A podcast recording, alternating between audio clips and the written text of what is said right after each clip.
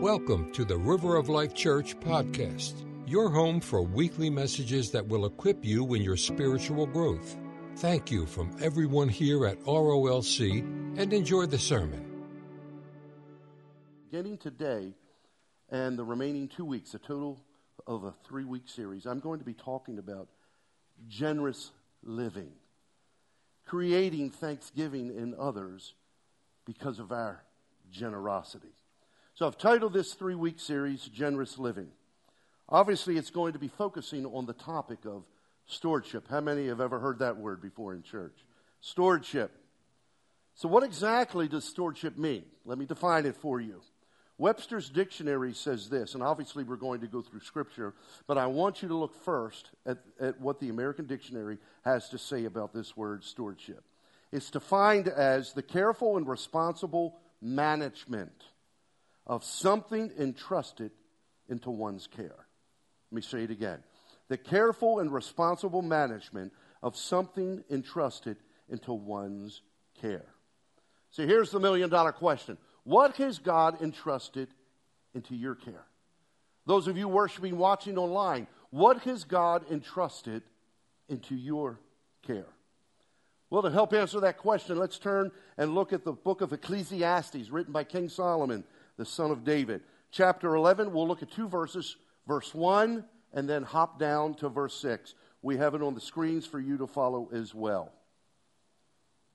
Cast your bread upon the waters, for you will find it after many days. Notice there's time involved.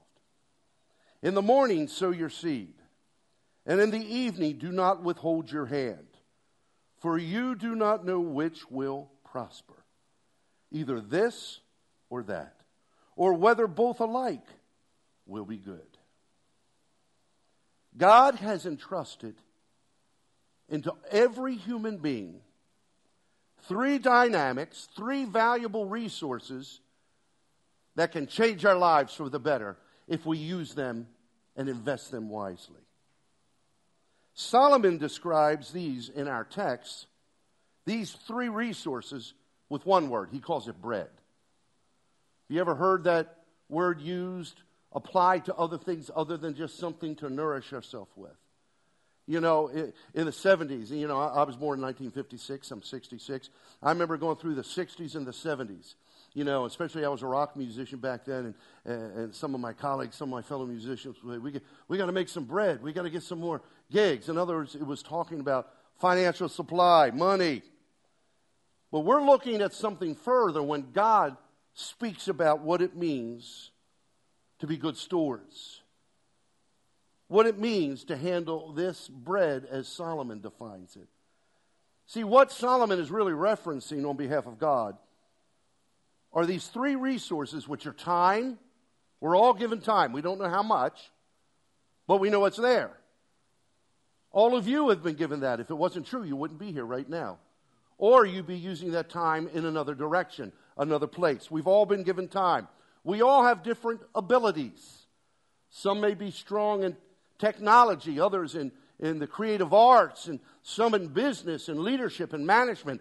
Doesn't matter what it is, We've all been given abilities. And then that third resource that everyone has, whether you would define it as minimal or in excess, is the aspect of finance.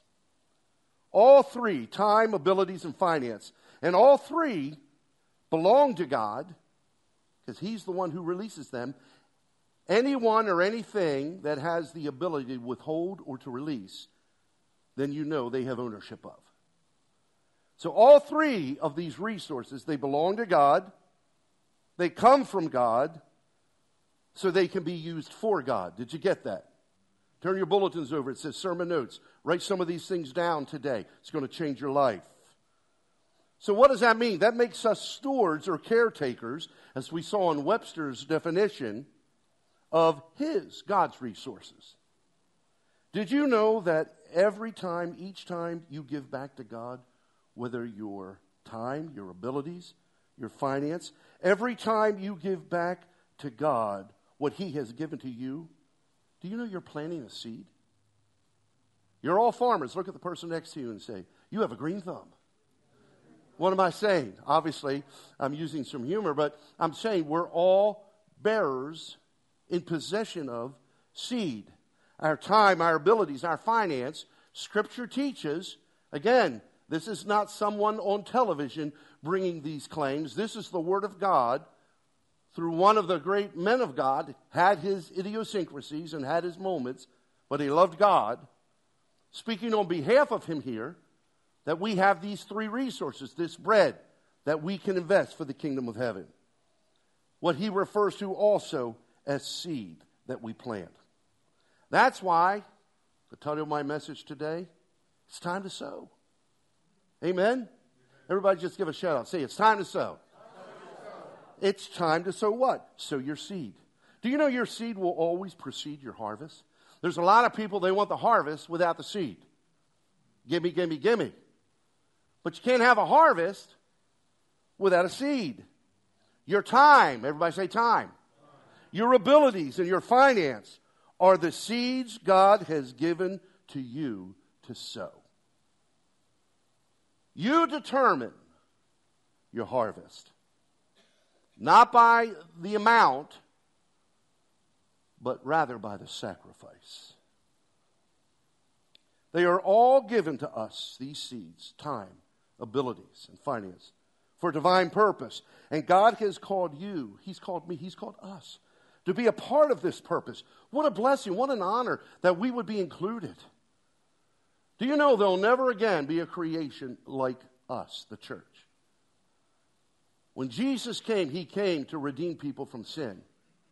But what did Jesus do? He completed all of the aspects of the law, all of the words of prophecy that were necessary in order to bring redemption and to authenticate him as the Messiah so that we then could become his family. That's why we're created in the image of God. We're family. Paul says, joint heirs with Jesus.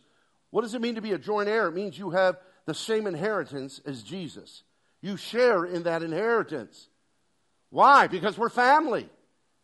Most people don't give an inheritance to non family members. As a whole, primarily, family gets the inheritance.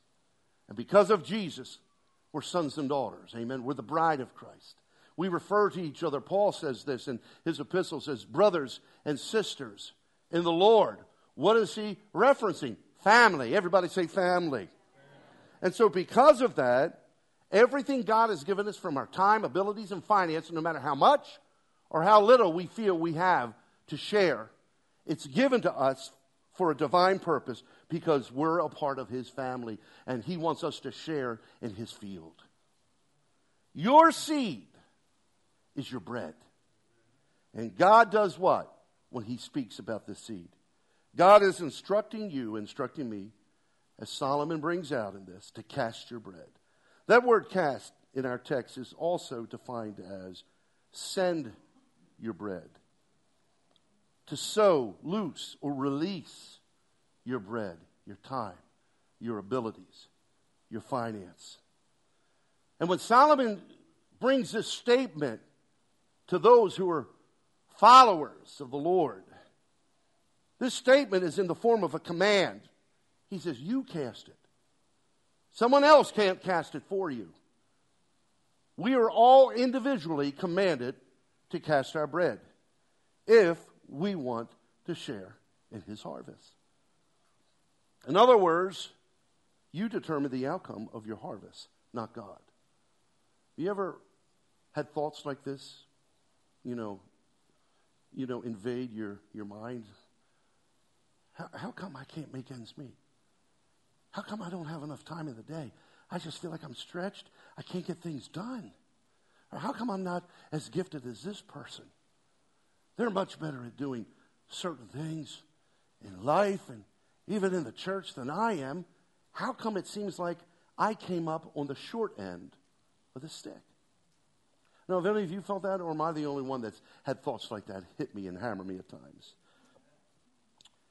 God determines the amount, but we determine the increase. Where you start, listen to me, where you start doesn't have to determine and define where you end. When you look at the parable of the talents, three people. One was given one, one was given two, one was given five. The one with the five doubled his, the one with the two doubled his. The individual with one talent buried his. When the master came back to collect, remember, who owned the talents? The master, representing God. When he came back, the one with the five said, I've done well, I've been faithful with what you've given me. I doubled it. The one with the two, I've been faithful, I've been diligent, I've been a good, here's the word, steward of what you gave me. I doubled it. Then the individual with only one talent said, Oh, I was fearful. I knew you were a strict master, and I was afraid I may squander or lose it, so I buried it, put it under the mattress in modern days. And he was rebuked for burying and not using and not investing his talent. He said, You could have at least put it at the bank and you would have got minimal interest, but you did nothing. And so the master took away the one talent from that individual and gave it to the one who had doubled his five. Stewardship, casting your bread. We determine our increase based upon what we do with what God has given us. Does that make sense? Solomon says, Cast your bread. So that means the choice to cast or not to cast, again, rests with you. It rests with me. Solomon then goes on to tell us to cast our bread. What is the bread? Bread defined in the Hebrew is also your food, your fruit, or your provision. That's significant. Cast your provision. I have found you can't profit from something you don't own. How many of you have had jobs? How many of you have jobs now? If you're not the owner of that establishment, if you're not the owner of that business, then you work for a wage, but you don't enjoy the profits. You're paid an uh, hourly wage, and at the end of the week, or maybe it's every other week, then you receive your, your, your paycheck, your wages, based upon the time you gave. At the end of the year, when that corporation may have all of these profit margins that they measure, who is the one who keeps the profits? The one who owns the business. Why? Because it's his or her property. They own it. You can't profit from what you don't own. That means what we do own, what God has given to us, how we invest it, our time, our abilities, our finance, how we use the little, whether like a mustard seed faith or the abundance, how we use and invest what we've been given determines the increase. And you know what I found? It says in Zechariah chapter 4, verse 10 Despise not the day of small beginnings. So many times we, we want to start out on the top. And we live sometimes as human beings, and, and our culture has influenced this, and it's wrong. We live with a sense of entitlement. Where is a strong work ethic any longer? Where is that aspect of knowing, you know, Lord, I, I, I can give what I have to you. I can develop. I can, you know, take and increase, you know, my abilities in this area, that area. I can receive training. I can receive an education. Yeah, I remember I was a percussionist when I, when I played in the music industry.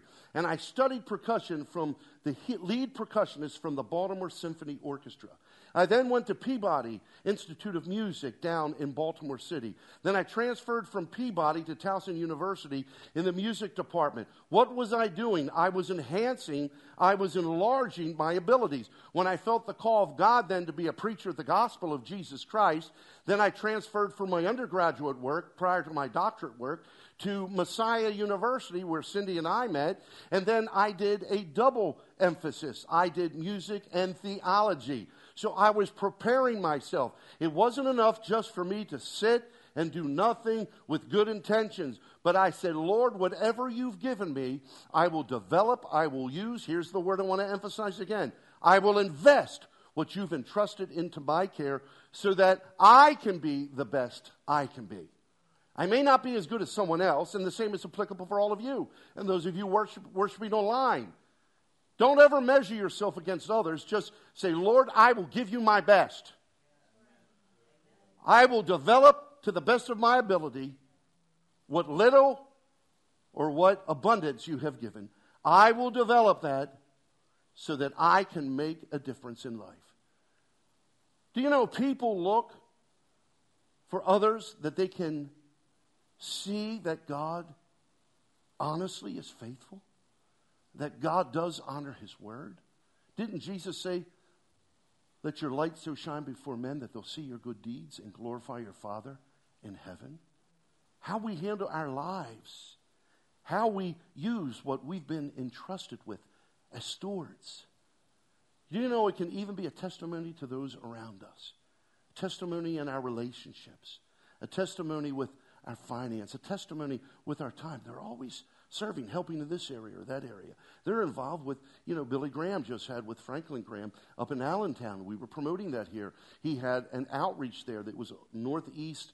Um, northeast emphasis. And, and so you say, man, they were working in that. They do this, they do that you know, Convoy of Hope, which is one of the organizations that we take and we support financially when they bring in compassion intervention after natural disasters hit, especially down in Florida. Their trucks were all over the region, bringing food, bringing water, bringing essential supplies to the people there who were, you know, affected and, and, and impoverished by all that happened. Some even losing their lives, some with medical emergencies. They were all there with a team of professionals, and then those that weren't professional, but they could give one aspect of they, what they have been entrusted with their time, just to serve, unload trucks, distribute water.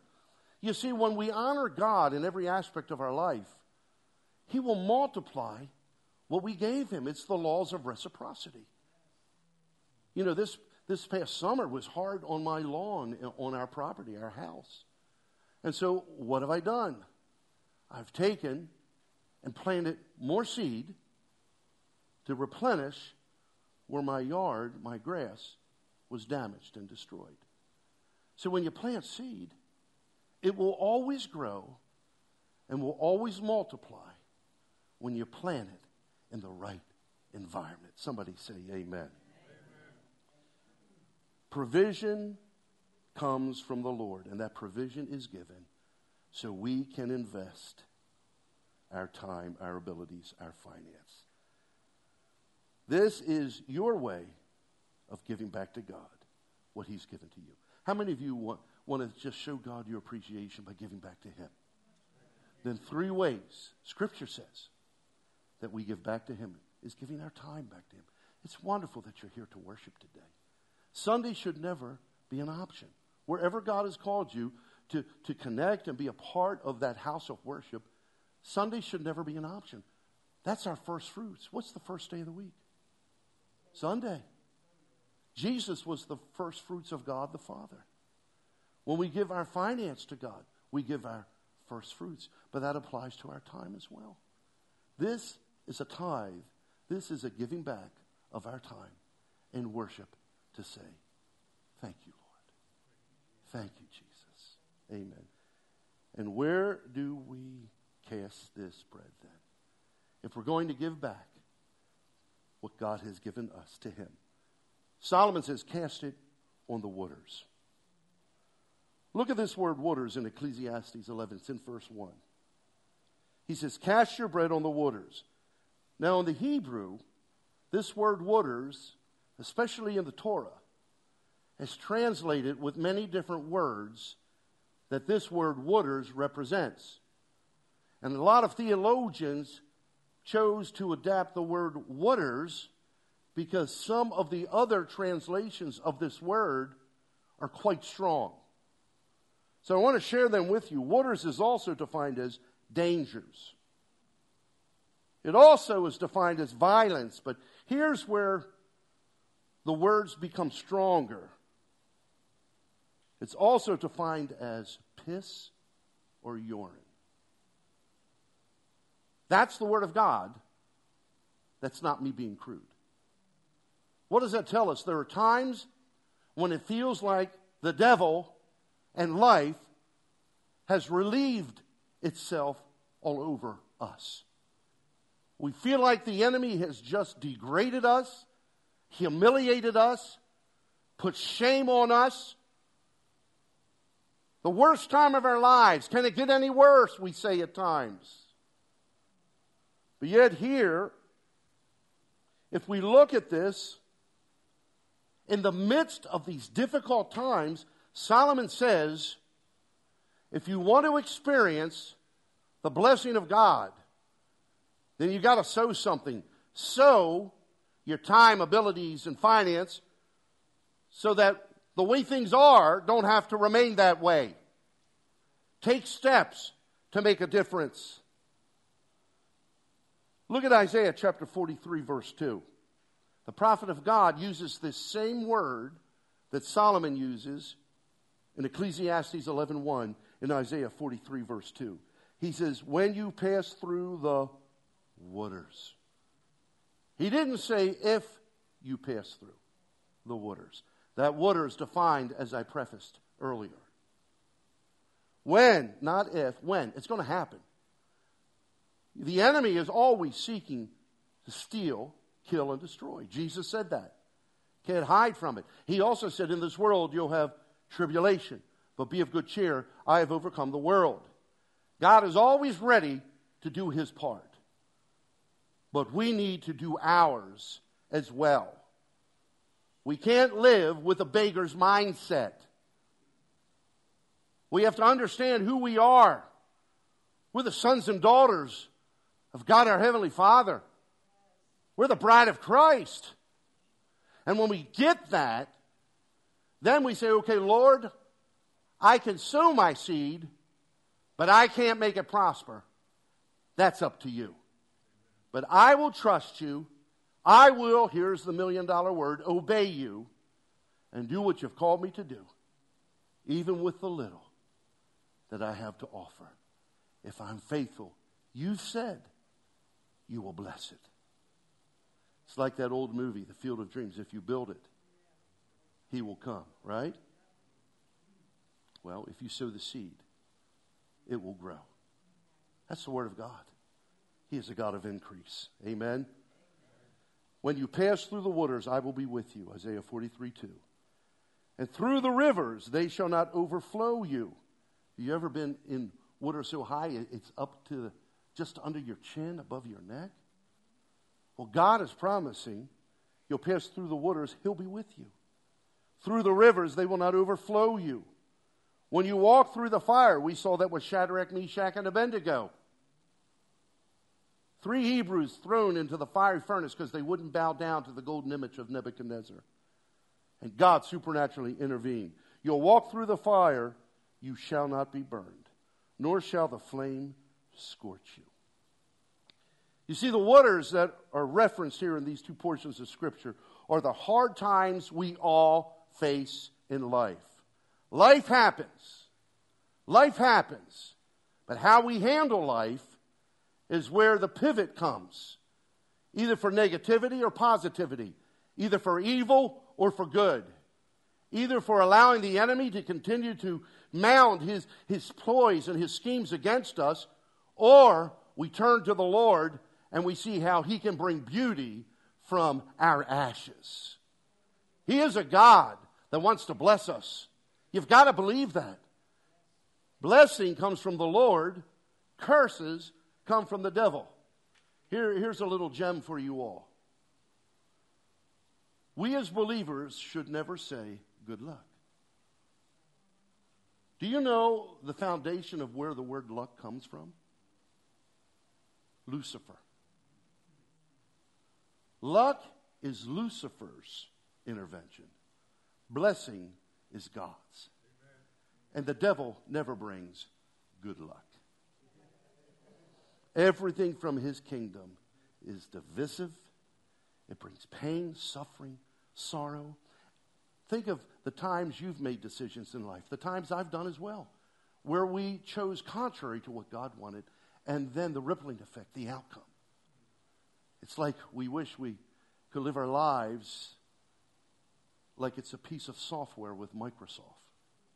We can hit the undo. button, right? How many of you have ever used the undo command? Sometimes we want to do the same thing. We, we just want to, let's just erase it all. Well, that, that doesn't happen. But that's why we have scriptures that the Holy Spirit inspired the Apostle Paul, Romans 8 28. All things, everybody say all things. All things work together for good to those who love God. Do you love God? How many love God? Wave me down. Come on. Then that means even your mistakes, if you genuinely repent and turn from them. All things. He will somehow, some way, He will even bring good from the tragedy, the mistakes, or the failures that happen. Because that's just who He is. Amen. He's a good God. Amen. Praise the Lord. The times when it's difficult to give back to God is when we're in the midst of the waters. Lord, I, I don't have any joy, any praise, any thanksgiving to give. Do you know what I'm going through?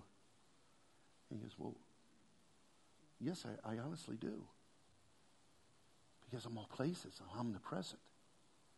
I see there's not even one sparrow that falls from the sky that I'm not aware of. And I lost a son 2,000 years ago on a cross on a hill called Calvary. And even though I knew I would raise him, resurrect him from the dead, my heart was still rent in two, seeing him suffer and brutalized, humiliated, and shamed. And because my love he embraced also as his love. He willingly became sin, something he had never known, became your sin, my sin, so that in the end, my offspring, men and women, if they embrace me, they can become my righteousness because of Jesus. That's powerful. He does understand where you're at. And even when we feel like, I just have one seed of thanksgiving, it's off God. I've only got one hour this month.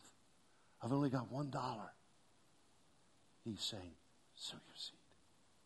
Sow your seed. In the midst of the hard times, the waters, cast that bread, cast that seed, cast your time, abilities, and your finance into my care. Trust me, even with the little. And when you put little in my hands, little is transformed into much. Amen? Isn't that what happened with the little boy with the loaves and fishes? Just a few loaves and fishes with thousands of people. But once they were placed in the hands of Jesus, you know, the natural mind would say, what good is this going to do? In fact, he, he had approached, Scripture brings this out, he had approached the disciples. That's how Peter said, well, it was either Peter or Andrew said, well, there's a little boy that has some loaves and fishes. In other words, he had already offered them to help. This little boy, childlike faith. You know, but what good is that going to do? I'm paraphrasing, obviously. That's not enough for this multitude. And what did Jesus say? Bring them to me. And when the loaves and fishes were placed in God's hands, the hands of Jesus. Little became much. The miracle of multiplication. God can take your little and multiply it because that's just who He is. And it's what He's promised in His Word.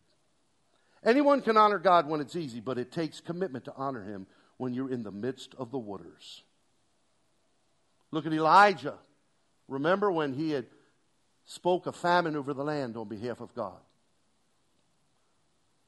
And then when the brook where he was led by the Spirit of the Lord to abide dried up because of lack of rain, then he had to find a new place for provision. And God moved him from the brook of Zarephath and took him to the home of a poor widow who had a son. Now, why wouldn't God take him to the household of a wealthy person? But God took him from that brook where he received water and refreshment, hydration, and then the ravens would come, scavengers, and would feed him.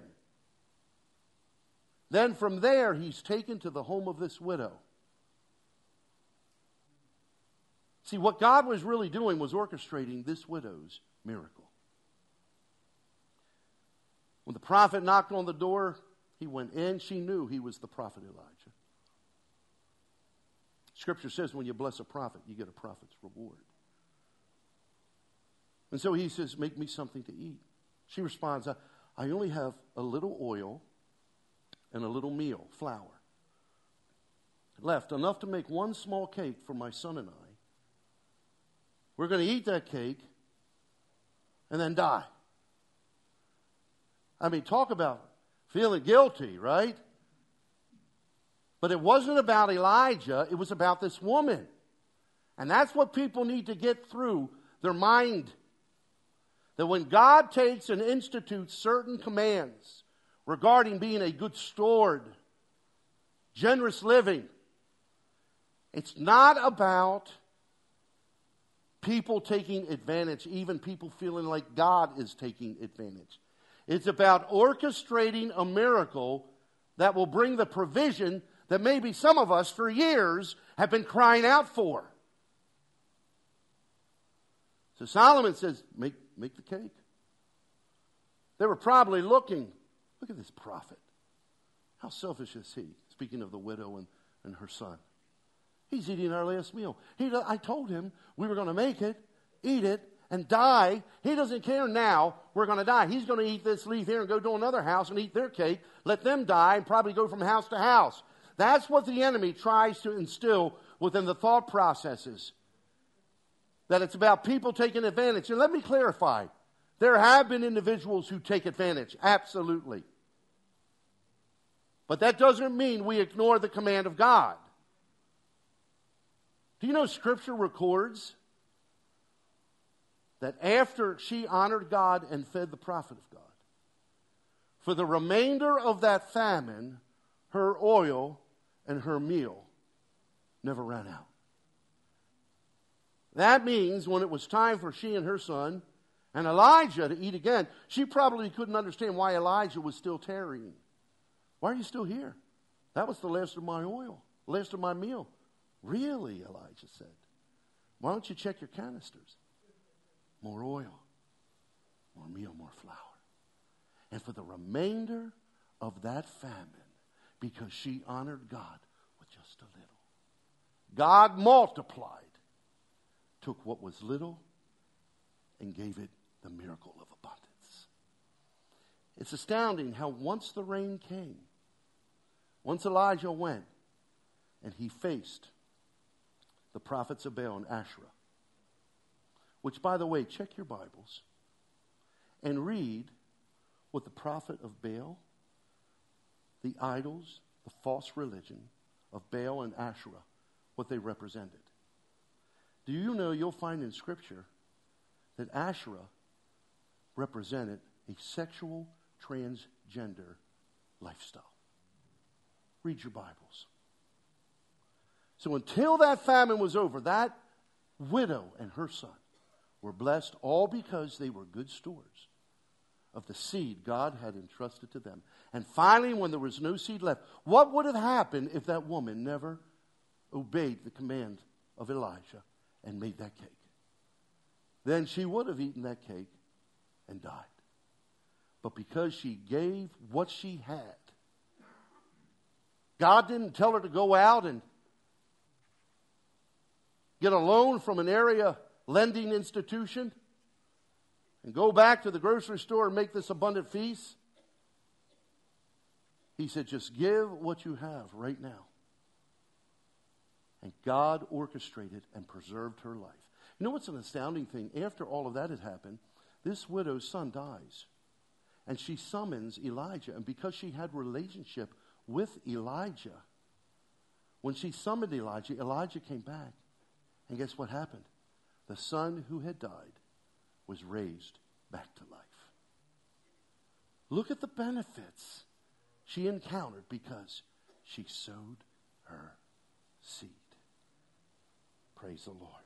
God says, Cast your bread on the waters, And what will be the outcome? My closing point you will find it. How many of you have ever gone to the beach and you have like a rubber ball? And there you're standing on the, the ocean edge, there on the beach, water's hitting your toes, and then you take this rubber ball and you throw it out there. What happens eventually? It comes back. So what do you do? You pick it up and you throw it again further. And then eventually, what happens again? It comes back. It keeps on returning. And honestly, when we sow our seed, when God says, if we sow our seed, right? If we're faithful, we cast our bread on the waters, you'll find it.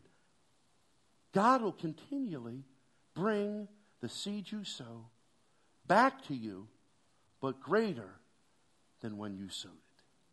That's the word of the Lord. So when you see this, he says, Cast your bread upon the waters, for you will. It's absolute. Not, well, you might find it. Hopefully, good luck, right? We're not saying that, are we? You will find it. It's absolute. That word find in the Hebrew means you'll secure it. You'll acquire, encounter, or be in possession of again. How many of you feel like the devil has stolen from you certain things and you're crying out, Lord, I want to be in possession of that again. I want to find that again, that joy, that peace. Lord, just being used of you knowing that I'm valuable in your kingdom, financially, not living on the edge or in poverty any longer. How can I find that again? Sow your seed. Sow your seed. Your seed, honestly, think about it, is your investment. Look at what Jesus says in Luke 6, verse 38. Give, and it will be given to you. Good measure, pressed down, shaken together, and running over will be put into your bosom. For with the same measure that you sow, or the same seed that you sow, it will be measured back to you. What's this tell us? Very simple. You can't outgive God. Again, the widow giving all she had couldn't outgive God, and it saved her life and the life of her son. Let me say it this way no seed equals no harvest. You feel like there's a harvest missing in your life, then evaluate your life as a steward. Evaluate your stewardship, stewardship of your time, your abilities, and your finance. Solomon says in Ecclesiastes 11:6, "In the morning sow your seed." In other words, you got to embrace this mindset of sowing and sowing and sowing. He says, "In the morning sow your seed, and in the evening do not withhold your hand." For you do not know which will prosper. Either this or that, or whether both alike will be good. In other words, it will prosper, but one will prosper in one moment, one at another. You don't know how, how, how the harvest is going to work itself out, how the return is going to display itself. But be faithful. Give to God what He requires our first fruits, our time, gathering together in worship, our abilities, all of our giftings. Yes, they can be useful in earning an income and having a career or a vocation in the world we live in, and that's good. And we can earn an honest wage. Amen. But also know that your giftings and abilities, God wants you to use them for His glory. In the local church, wherever God has called you and other parachurch ministries when there are special outreach programs. Give your time, give your abilities. And then, of course, we honor him with our finance. Scripture is very clear. Our first fruits in finance are our tithes 10% of our gross income. People have said, well, tithing's under the Old Testament, not the New Testament. Well, I beg to differ because Jesus said something different. When he was approached about Peter paying his taxes, one of the religious leaders that was trying to confront and ensnare Jesus, he says, Is it lawful to pay taxes? Jesus said, and that's the only question that was asked. Is it lawful for us, should we pay our taxes to Caesar? That's the only question that was asked. Jesus said, Whose inscription, whose image is on the face of this coin? They said, Caesar. Then Jesus responded, Then give to Caesar what's due Caesar. He could have stopped there. That was the only question that was asked. Is it lawful to pay our taxes? But he didn't stop there. He said, Give to Caesar what's due Caesar, and give to God what God requires. It's our tithe. When we honor God with our first fruits, when we honor Him as good stewards, with our time, our abilities, and our finance, He will honor us in return. Listen to me. Don't allow your circumstances to dictate your giving. Let your giving dictate your circumstances. That's powerful. Look at that. Write that down. How many of you here have ever wished, oh, if I only had more time in the day, if I only had more giftings and talents and abilities, if I only had enough money to be able to pay my bills, if only. How many of you have ever wished for things like that? Well, if that is in your heart, then my word to you is this it's time to sow. It's time to sow. Whether big or small, honor God with the seed He has given you. Whether one talent, two talents, or five, honor Him with what He has placed within your hand. To do anything less means you don't really believe the promise of God. That's what disobedience is. Disobedience is unbelief. If we really believe, we'll do it. But many times, no, I can't afford to give my time. I'm busy with sports. I'm busy with my job. I'm busy with my family chores around the house. I'm busy with other obligations. I, I, don't have enough time in the week, in the month. Do you know the average attendance for churches now is 1.5 times a month? How do you go half a time to church? Why? Because people aren't being good stewards of the time God has given them. When you give your time, it's an opportunity to give your abilities.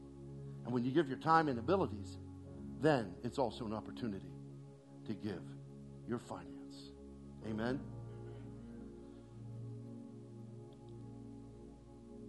Whether big or small, again. Honor God with the seed He has given you. The first step towards honoring God is knowing Him as your personal Lord and Savior. You got to give your life to Him before you can give your time, talent, and finance, your bread. Once you give your life to Him, then just as you prayed a prayer of repentance, a prayer of commitment, a prayer of faith, then you pray a prayer of obedience. Lord, now I give you my time, my abilities, my finance. Lord, I, I desire to honor you in every area of my life. Stewardship, generous living. Father, I thank you that I have this opportunity now to sow my seed for your kingdom. Do you know when we sow our seed in all those areas, when we give that bread?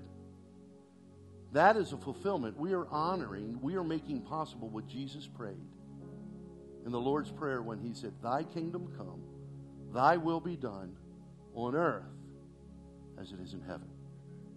That's how God's kingdom is realized on earth through us, the church, people, Christians, believers. And when we honor him, we are establishing his kingdom. To do any less means we are placing our kingdom above his. And Jesus said in Matthew 6:33, "Hey, if you'll seek first my kingdom, you still have a kingdom, I get it. But Jesus says, if you'll seek first my kingdom and my righteousness, then all these other things you're dealing with will be added to you. What is that? Your harvest. How many of you want a good harvest in your life? You want to see your time maximized. You want to see your giftings and abilities enlarged and perfected and, and, and made better.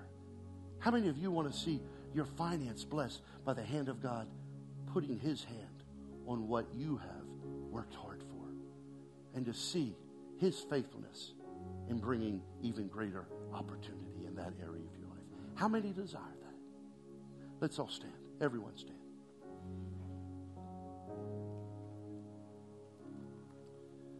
Father, I thank you for this word. This word is necessary. This word is freedom. This word is life. This word is liberating. I pray now, Father, that your Holy Spirit would make this Rhema for everyone in this auditorium and everyone who is worshiping and watching online. Lord, this will set people free and enlarge your kingdom at the same time if they will embrace this principle of stewardship generous living. I pray against all doubt and unbelief. I pray against a lack of faith. And in the name of Jesus, in the name of Jesus, Lord, I thank you for blowing the wind of your spirit on the embers of the fire within them and fanning to flame a new faith to be obedient, to be good stewards, and not to live for themselves, but to live for you and knowing that as we keep you first, Lord God, you will bless everything we set our hand to do. You've promised it will prosper. So I thank you, Lord. Pray if there's anyone in this auditorium, anyone watching online that has never committed their life to your Son, Jesus Christ, then that's the first thing they need to commit. And I pray that they'll pray this prayer with me right now this prayer of salvation, this prayer of commitment prayer of committing their lives to Jesus. I'd like to ask everyone in this auditorium to pray this out loud, repeat after me, so that those, especially worshiping online, can hear this affirmation of faith. And there may be someone in this auditorium that has never prayed this prayer. Well, today will be your prayer of salvation as well. But everyone, nice and loud, repeat after me. Those of you watching online, repeat this as we all pray together. Everyone, right now, say, Dear God, I know I'm a sinner and I need Jesus in my life. I want to commit my life into your hands. I sow my life as my seed. Everything else that belongs to me, my time, my abilities, my finance, I give to you as well. It's time for change. It's time to sow. And I say yes. In Jesus' name. And everybody responded? Come on. Amen. Give God a big praise. Praise the Lord. Thanks for listening to the River of Life Church podcast. Subscribe and rate us right now on iTunes to be first to get access to new audio messages every week. Visit rolcdoylestown.org or like us on Facebook to always stay up to date on what's going on at ROLC. If you would like to support this ministry, visit the online giving page at our website. Join us next time for more from River of Life Church.